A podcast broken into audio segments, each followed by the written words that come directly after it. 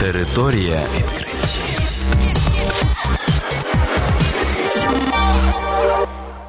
Це програма Територія відкриттів. Кілька слів про новітнє та надзвичайне. У студії для вас працює Богдан Нестеренко. Вітаю вас, шановні слухачі. В цьому випуску ви дізнаєтесь про таке. Названо відсоток поразок для ефективного навчання. Названо нова небезпека куріння. Вчені назвали відсоток необхідних спотикань при найбільш ефективному навчанні новому. Про це повідомляє Newsweek. Фахівці назвали своє співвідношення правилом 85%.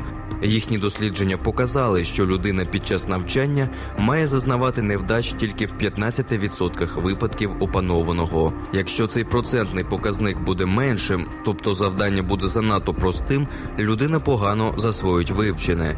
Якщо завдання виявиться непосильним, учень може повністю закинути навчання. Фахівці створили алгоритм, який навчив комп'ютери виконувати прості завдання. Виявилося, що машини опановують пропоноване швидше, якщо помиляються в межах 15%. Подальші дослідження даних про навчання людей і тварин підтвердили цю закономірність і для живого мозку. Куріння приводить до розвитку шизофренії та депресії. Такого висновку дійшли вчені з Великобританії. Для проведення наукового експерименту фахівці зробили аналіз ДНК понад півмільйона жителів Сполученого Королівства.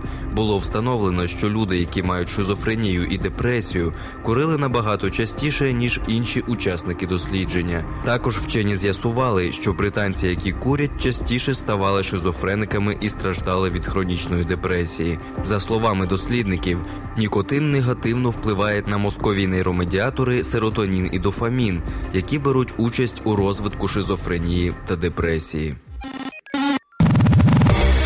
Територія відкриттів.